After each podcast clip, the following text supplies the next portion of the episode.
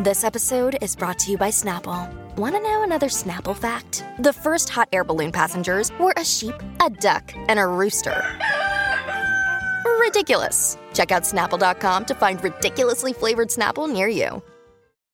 I'm Sandra, and I'm just the professional your small business was looking for. But you didn't hire me because you didn't use LinkedIn Jobs. LinkedIn has professionals you can't find anywhere else, including those who aren't actively looking for a new job, but might be open to the perfect role. Like me. In a given month, over seventy percent of LinkedIn users don't visit other leading job sites. So if you're not looking on LinkedIn, you'll miss out on great candidates like Sandra. Start hiring professionals like a professional. Post your free job on linkedin dot com slash people today. Questa tipologia di ritmo, un po' latino, ecco, Guè Pequeno lo calca da paura. Veramente, ehm, ovviamente stiamo parlando di un brano effimero, ma viva l'effimero se viene portato con questa qualità. Non sono di certo il tipo che si esalta per una canzonetta, eh? Quindi se, se mi esalto è perché effettivamente c'è qualcosa che va al di là. Gali e Guè che si rincontrano dopo tanti anni sulla traccia, tutta la storia bene o male si conosce. Gali Troupe d'Elite, Guè Pequeno li firma.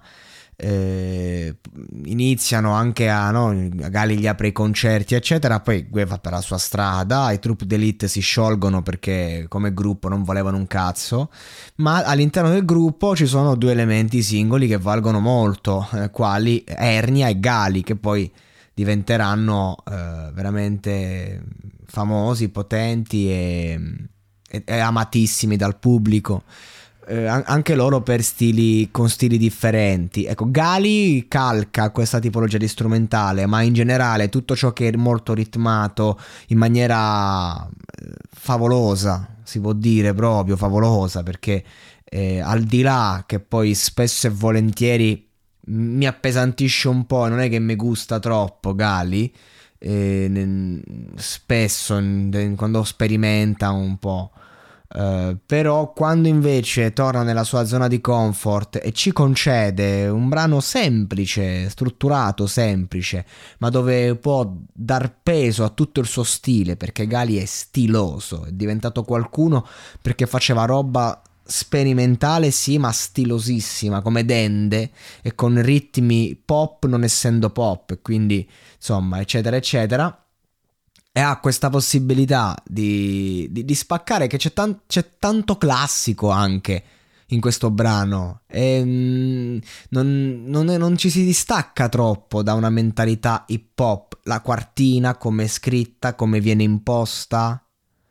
E c- si vede che sono due personaggi che non hanno iniziato a far musica dopo lo scoppio del duemilasedici. No, sono stati tra i protagonisti al massimo. Guè protagonista dal duemilasei, Gali da, da quegli anni lì, ma si vede che c'hanno una cultura dietro di questa roba hip hop, e quando c'è la cultura, quando c'è poi la strumentale la calchi con una leggerezza che è pesante come il, come il peso di un mammut, direbbe Vacca.